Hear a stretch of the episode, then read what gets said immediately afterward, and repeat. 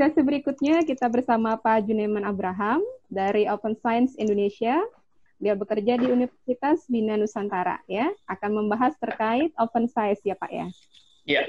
Ya. Saya bisa share screen ya. Oke, waktu dan tempat kami persilahkan. Baik.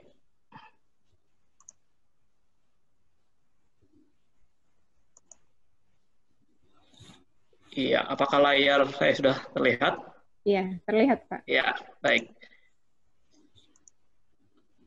Selamat siang eh, teman-teman uh, yang mengikuti webinar ini. Uh, karena waktu saya 30 menit, uh, izinkan saya untuk memperkenalkan diri langsung. Saya Juneman Abraham.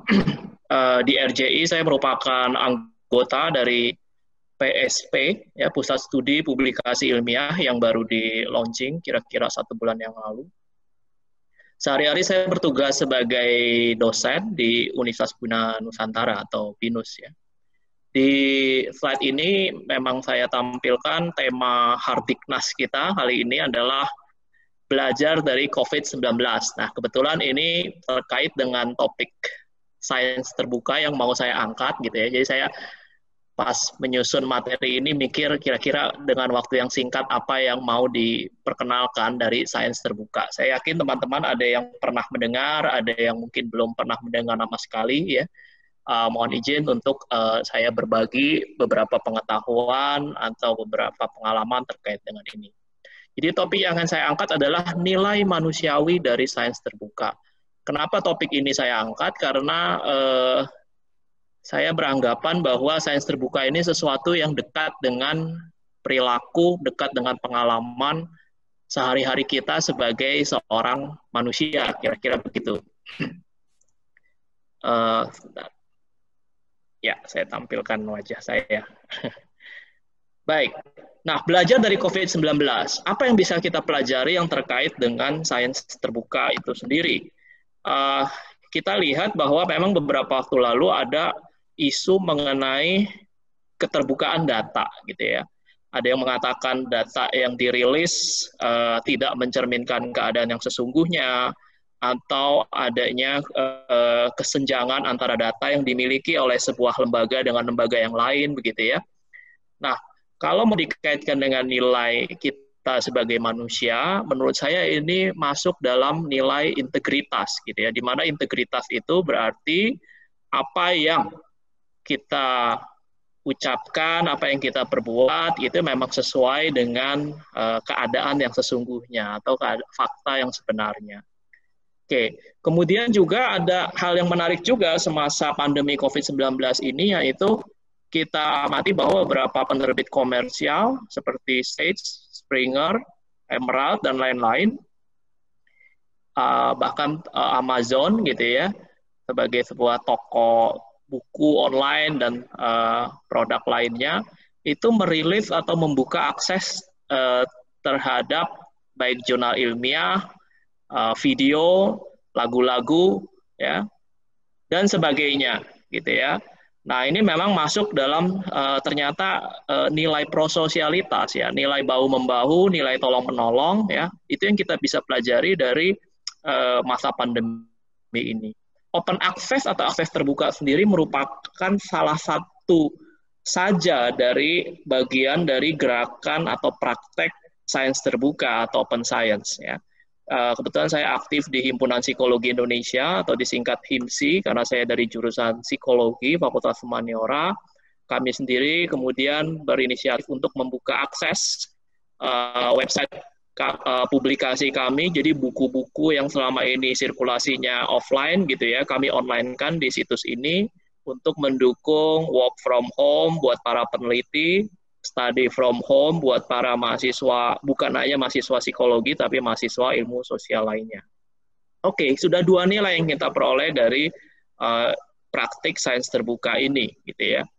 Kemudian apa lagi ya? Kita ingat pada awal-awal uh, menjelang diumumkannya dua kasus pandemi COVID-19, ada sebuah perdebatan yang menarik apakah virus ini sudah eksis di Indonesia atau belum. Karena sebelumnya berempas berhempus kabar gitu ya, berhempus kabar dari peneliti di Harvard bahwa uh, berdasarkan model regresi linear yang dia buat ya persamaan matematika, dia memprediksikan bahwa seharusnya Indonesia sudah ada virus di sini, gitu ya.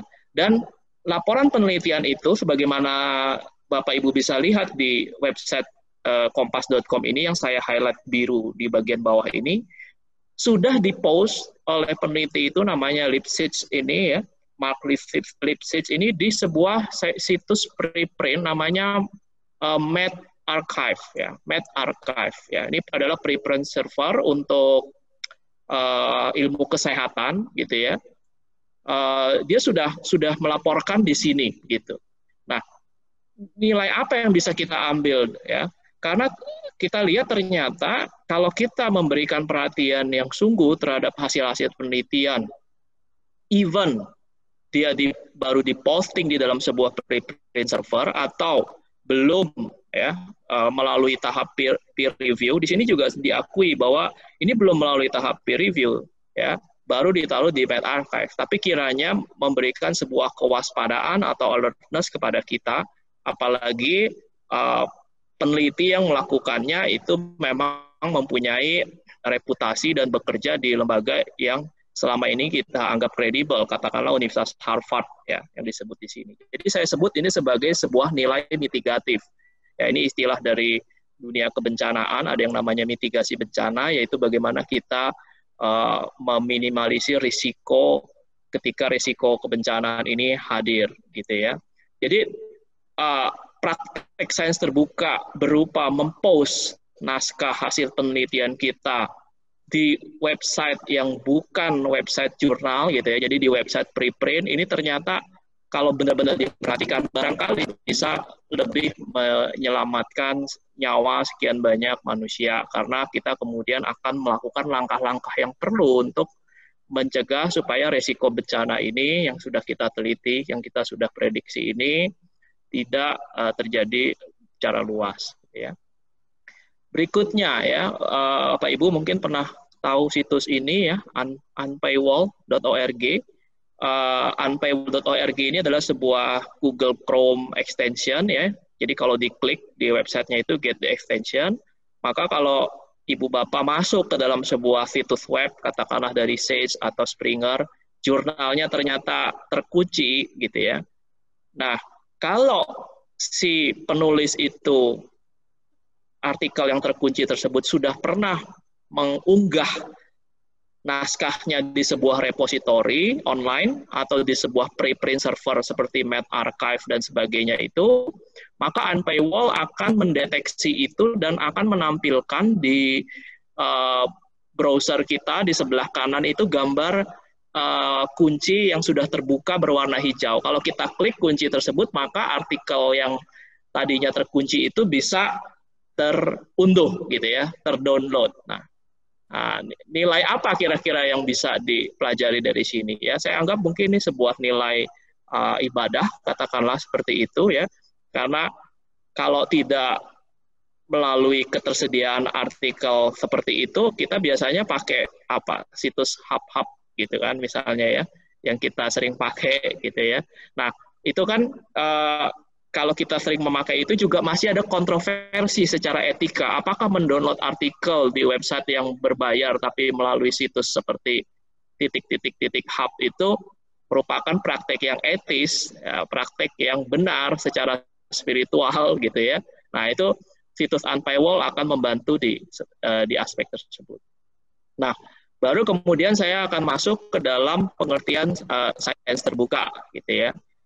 Banyak sekali definisi sains terbuka, namun karena saya berbackground uh, psikologi, begitu ya, ilmu tentang proses kejiwaan dan perilaku, maka saya mencoba untuk menawarkan saja sebuah pengertian bahwa sebenarnya sains terbuka itu adalah segala aktivitas atau segala kegiatan yang mengantar pada kondisi di mana sebanyak mungkin orang dapat menikmati seluruh proses penelitian, ya, di mana penelitian ini akan menghasilkan sains, gitu ya, research menghasilkan sains, secara etis dan berkeadilan. Nah, sekarang coba kita bedah definisi ini. Proses penelitian ya, proses penelitian itu berawal dari mana? Tentu berawal dari kita mulai merencanakan penelitian, ya kan? Mendesain sebuah penelitian. Nah, sains terbuka menyarankan agar jika kita sudah uh, mulai punya gagasan ingin meneliti apa, objek penelitiannya sudah ketahuan, variabelnya sudah teridentifikasi, ya, maka kita lakukan yang namanya pre-registrasi atau pre-registration. Ini difasilitasi oleh sebuah website di sudut kanan bawah, OSF namanya, atau Open Science Framework. Ada menu yang namanya pre-registration. Di dalam pre-registration ini kita boleh ya atau diminta atau diharapkan untuk menuliskan semua yang uh, menjadi rencana kita ya, termasuk hipotesis penelitian yang kita uh, kemu ingin kemukakan gitu ya. Misalnya hipotesis penelitiannya yang pertama adalah X mempengaruhi Y. Hipotesis penelitian yang kedua Y mempengaruhi Z gitu ya. Berarti ada dua hipotesis. Kita daftarkan di pre-registration ya. Nah, jurnal-jurnal yang baik internasional pada saat ini meminta pre-registration ini. Kenapa? Karena banyak peneliti itu setelah mengumpulkan data ternyata menemukan bahwa tidak sesuai hipotesis ya. Jadi model variabelnya hubungan antar variabelnya dikutak-atik. Coba ah kalau X mempengaruhi Y tidak signifikan secara statistik, kalau saya balik Y mempengaruhi X, itu kira-kira akan signifikan nggak secara statistik? Oh, signifikan ternyata. Kemudian nanti introduction dari introduction sampai discussion semuanya mengarah ke Y mempengaruhi X. Padahal awalnya berbicara X lah yang mempengaruhi Y. Ya. Jadi pre-registration ini juga berbicara mengenai integritas juga sebenarnya atau kejujuran juga. Tetapi di samping itu juga mempunyai nilai yang lain menurut saya yaitu percaya pada sifat dasar kebaikan pada manusia. Apa maksudnya?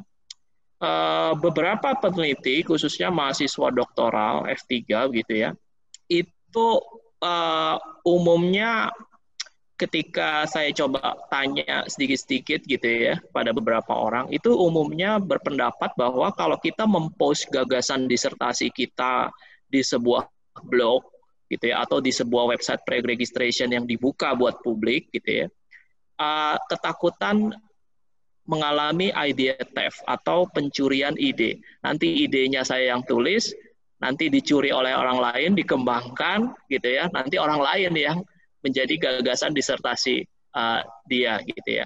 Nah, kalau kita punya presumsi seperti itu, berarti kita percaya pada sifat dasar manusia yang sebaliknya, yaitu orang yang uh, bersifat egois gitu ya, orang yang bersifat uh, bahwa manusia itu pada dasarnya senang mencuri dari orang lain gitu ya, bahwa uh, manu, uh, padahal yang kita harapkan dengan mempost ya uh, gagasan disertasi kita itu atau gagasan penelitian kita itu, kita akan mengharapkan bahwa uh, feedback itu berjalan gitu ya. Jadi kalau kita taruh di situs OSF maka bisa diberikan komentar misalnya kalau fitur komentarnya dibuka atau kalau kita taruh di blog maka orang bisa memberikan komentar di situ untuk memberikan feedback. Jadi saya melihat bahwa sains terbuka ini pada dasarnya mendorong eh, apa ke keyakinan kita bahwa sesama kita itu orang yang baik, orang yang membangun, ya.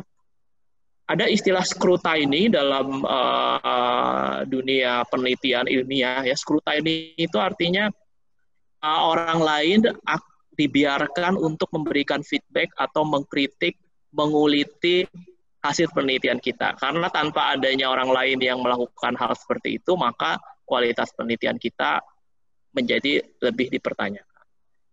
Nah, ini arti uh, mengenai kepercayaan tentang sifat dasar manusia yang baik ini sudah pernah kami tulis dalam sebuah uh, jurnal di UGM, judulnya judul jurnal BIP berkala ilmu perpustakaan dan informasi. Kami menulis di sini bahwa sains terbuka adalah sebuah gerakan kemanusiaan dan keperilakuan yang percaya pada kebaikan sebagai kekuatan dasar dari manusia.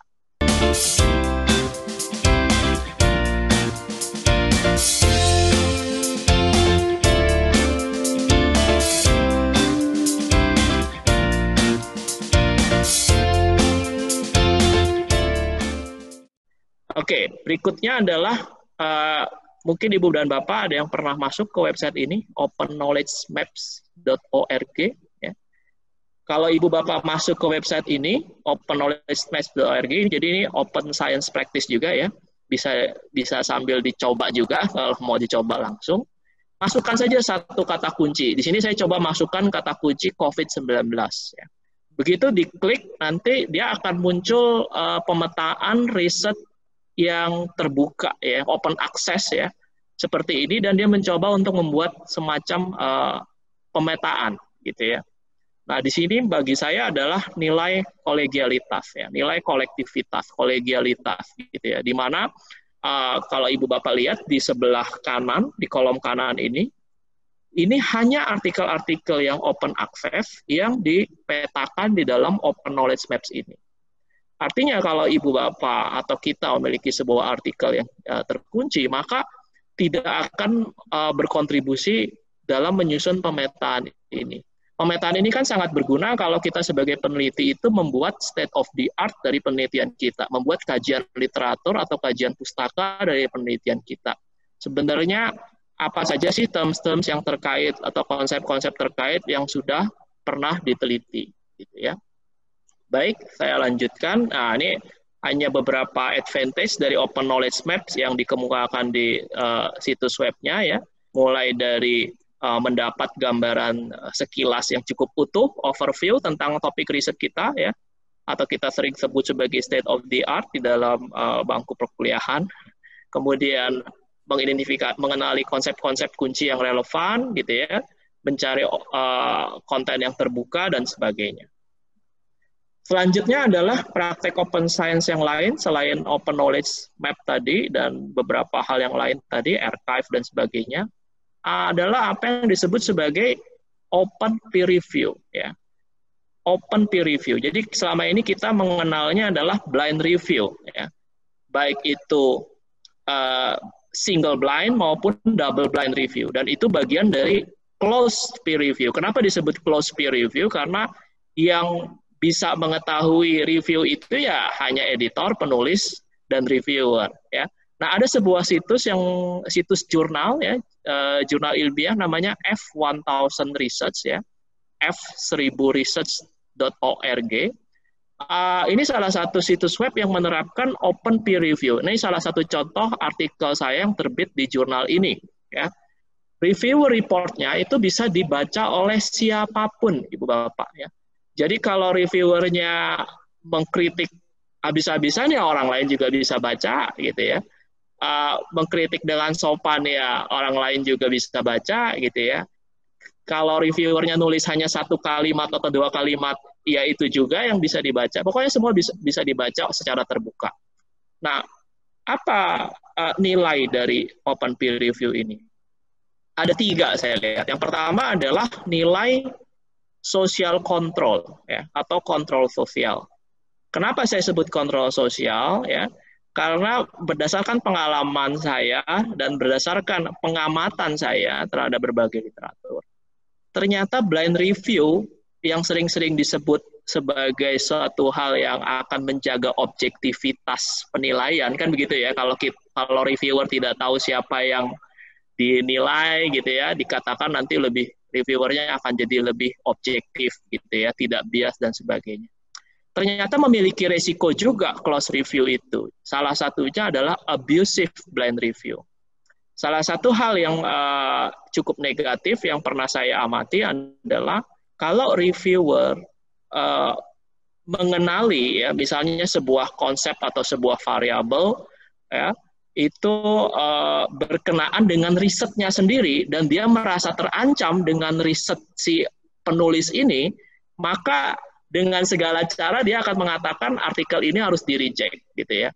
Ada ada reviewer-reviewer yang demikian. Jadi merasa terancam oleh kolega baik kolega dekat maupun kolega jauh yang risetnya itu kok serupa tapi kok kayaknya lebih advance dari punya saya gitu atau dia mengenali bahwa oh ini nih kayaknya tetangga kampus saya nih yang nulis gitu karena di citasinya ada nama dia dia jangan-jangan self citation nih penelitian dia gitu nah itu akan menjadi abusive saudara ya. Blind review itu punya risiko abusive atau menyalahgunakan kekuasaan karena reviewer itu kan punya kekuasaan ya walaupun nanti kemudian diputuskan oleh editor apakah di accept atau di reject. Dan tidak sedikit reviewer itu memberikan komentar singkat dan menyakitkan saudara. Jadi seperti misalnya saya pernah nerima ya, saya pernah uh, garbage katanya gitu ya atau alias sampah gitu. Jadi artikel artikelnya sampah gitu. Jadi cuma satu kata. Coba bayangkan kalau ditaruh di open peer review keuntungannya apa kalau seperti ini? Pertama adalah reviewer karena tahu namanya dibuka nama reviewernya terus reviewnya bisa dibaca oleh orang lain dia akan lebih berhati-hati saudara dalam menuliskan kalimatnya. Terus yang kedua dia nggak akan sebegitu memberikan rekomendasi yang mengada-ada ya. Kalau lewat uh, blind review dia bisa bilang ini harus reject. Tapi kalau misalnya lewat open peer review kan ada publik yang melihat masa begitu aja reject? gitu ya. Uh, ini seharusnya revise bukan reject gitu kira-kira ya. Maka saya mengundang ibu bapak pengelola jurnal bisa bereksperimen dengan open peer review ini Hal kedua, nilai apa yang dari uh, nilai kemanusiaan apa dari uh, open peer review? Yang, yang kedua adalah mindset tumbuh atau saya sebut sebagai uh, growth mindset. Ya. Uh, kenapa beberapa orang itu enggan untuk mempost tulisannya? Ya, uh, katakanlah mempostnya dalam preprint server seperti Met Archive tadi. Beberapa orang hanya mau mau post hasil risetnya kalau sudah dinyatakan accepted oleh editor jurnal. Karena dia memandang bahwa versi yang accepted ini adalah versi yang memang sudah baik, sudah sudah sempurna gitu ya. Nah, secara psikologis yang saya pelajari, orang yang punya growth mindset itu justru adalah orang yang ingin mencari feedback. Dia post di di, misalnya post di preprint server seperti Met Archive atau kita punya Ina Archive gitu ya, itu tujuannya adalah bukan ingin menunjukkan bahwa saya adalah penulis yang sempurna atau penulis yang hebat dalam ini, nah, karena sifat ke, sifat ilmu selalu adalah berdialog, conversation, percakapan gitu ya. Kalau orang mempunyai fixed mindset seperti itu, maka uh, kalau dia menerima kritik, dia merasa bahwa oh saya tidak berbakat dalam penelitian ya saya tidak berpakat dalam menulis, saya tidak memiliki talenta dalam menulis ilmiah gitu ya. Tapi kalau orang yang growth mindset, post dapat feedback ya revisi revisi lagi di archive-nya, post revisi lagi di archive-nya sampai kemudian nanti mencapai bentuk yang lebih baik gitu ya. Nah, yang ketiga adalah nilai efisiensi saya lihat ya. Dalam berbagai pelatihan saya mengatakan ini bayangkan ya seluruh jurnal ilmiah di seluruh dunia ini reviewnya dibuka open peer review semua. Kira-kira perlu nggak ada pelatihan menulis ilmiah ya, scientific writing? Nggak perlu, saudara. Ya, karena kita cukup pelajari aja kan, semua kekayaan informasi, semua dialog. Ini kenapa di reject, ini kenapa uh, major revision, reviewer jurnal X itu lebih menunjukkan keinginan artikelnya di format atau di bentuk seperti apa gitu ya jadi nggak perlu ada pelatihan scientific writing lagi kalau semua hasil review ini dibuka. Nah, nilai berikutnya adalah demokratisasi ilmu. Ya, Ibu Bapak pernah ah, mengunjungi website jurnal ini Frontiers for Young Minds ya. Frontiers for, ya, uh, for Young Minds ini reviewernya itu anak-anak, ya, remaja, anak-anak gitu ya. Uh, walaupun penulisnya adalah peneliti, ya tujuan diadakan Frontiers for Young Minds ini adalah uh, misalnya saya punya sebuah penelitian begitu ya dan saya ingin supaya ini ya ditangkap ya dimengerti dipahami ya oleh audiens yang lebih luas. Dalam hal ini orang-orang yang lebih muda gitu ya. Tetapi dalam bahasa yang lebih nyaman buat mereka bukan bahasa yang kering dan kaku yang ada di jurnal ilmiah. Nah ini bisa dipost di dalam uh, Frontiers uh, for Young Minds. Nanti reviewer yang merupakan anak-anak remaja ini, ya anak-anak dan remaja ini akan memberikan feedback kepada kita. Ini dari sisi linguistik, tolong ini konsep ini coba dipermudah bahasanya, make it easy dalam pembahasan supaya uh, sesama remaja itu bisa paham, sama anak muda bisa paham ya. ini uh, layak dicari. Dia ada gambar-gambar seperti ini. Nanti abstraknya juga coba ibu bapak baca di sini kan. Abstraknya aja. Do you know how to speak a foreign language? Jadi uh, sesuatu yang uh, cair gitu ya bahasanya itu ya. Kemudian uh, di sini juga sudah mempraktekkan author contribution. Kalau ibu bapak lihat di sebelah kanan gitu ya atas uh, siapa melakukan apa begitu ya. Uh, EH dan MM merancang penelitian, uh, CR menulis first draft gitu ya. Ini namanya contributorship statement begitu ya. Kemudian ada glossary ya. Nah, hal-hal semacam ini itu bisa dipraktekkan di jurnal yang kita kelola gitu ya. Jadi uh, agak berbeda sedikit lah dengan uh, apa namanya yang selama ini tradisional ya pengelolaan jurnal. Nah, kita ada kita punya inspirasi dari Frontier for Young Minds ini ya. Selanjutnya ada yang namanya praktek post publication peer review. Jadi peer review itu bukan hanya sebelum diterbitkan artikelnya, tetapi juga setelah artikel diterbitkan, gitu ya. Nah, penulis ini di, di, di blog ini mengatakan sangat masuk akal kok ada post publication peer review sekarang, karena sekarang jurnal tidak dalam bentuk cetak lagi kan, banyak kan gitu ya. Jadi selalu ada ruang untuk uh, menyediakan atau memberikan orang kesempatan untuk memberikan komentar. Selalu ada ruang. Nah, memang praktek post publication peer review ini ada beberapa bentuk. Yang pertama adalah uh, yang saya highlight warna biru di sebelah kiri atas ini bisa kalau uh, misalnya saya ingin memberikan post publication review kepada Pak Ratodi, artikel Pak Ratodi saya ulas di dalam blog pribadi saya. Itu termasuk post publication peer review juga. Tapi kelemahannya adalah kalau nanti Pak Andri membaca artikel Pak Ratodi, dia tidak tahu bahwa ada saya yang mengulas artikelnya Pak Ratodi gitu ya. Maka salah satu cara supaya terintegrasi post publication peer review ini adalah di jurnal kita itu diberikan kolom comments di bawah artikelnya ya. Nah, perkara siapa yang boleh memberikan kolom komen di situ silahkan diatur.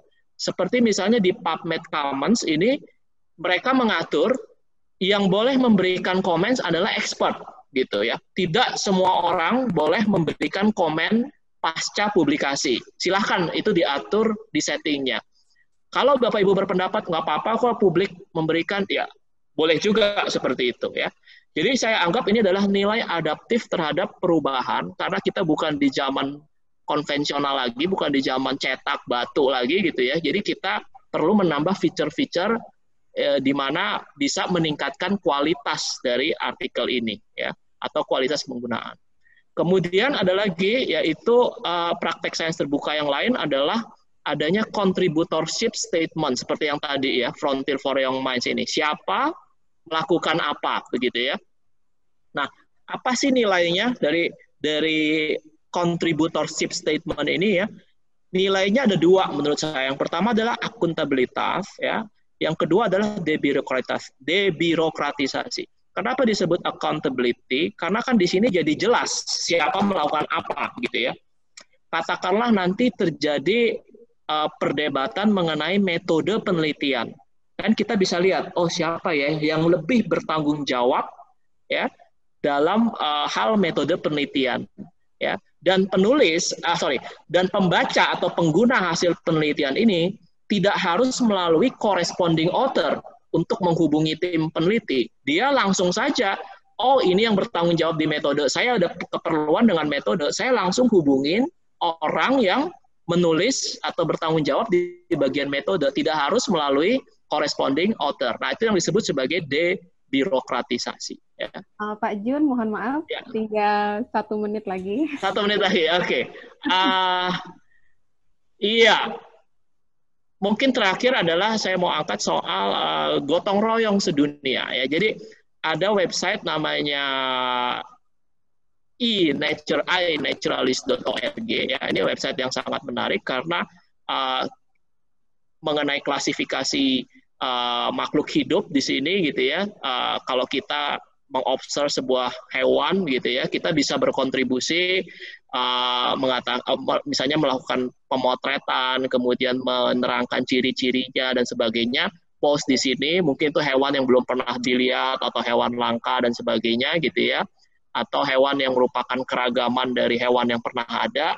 Nah, itu bisa membantu peneliti uh, sedunia untuk melakukan klasifikasi. Nah, kira-kira seperti itu teman-teman uh, nilai-nilai manusiawi dari praktek open science di website saya nanti akan saya bagikan. Saya menyediakan beberapa resource dan kemudian saya juga menyediakan informasi mengenai lembaga-lembaga yang terlibat dalam tim sains terbuka Indonesia, gitu ya.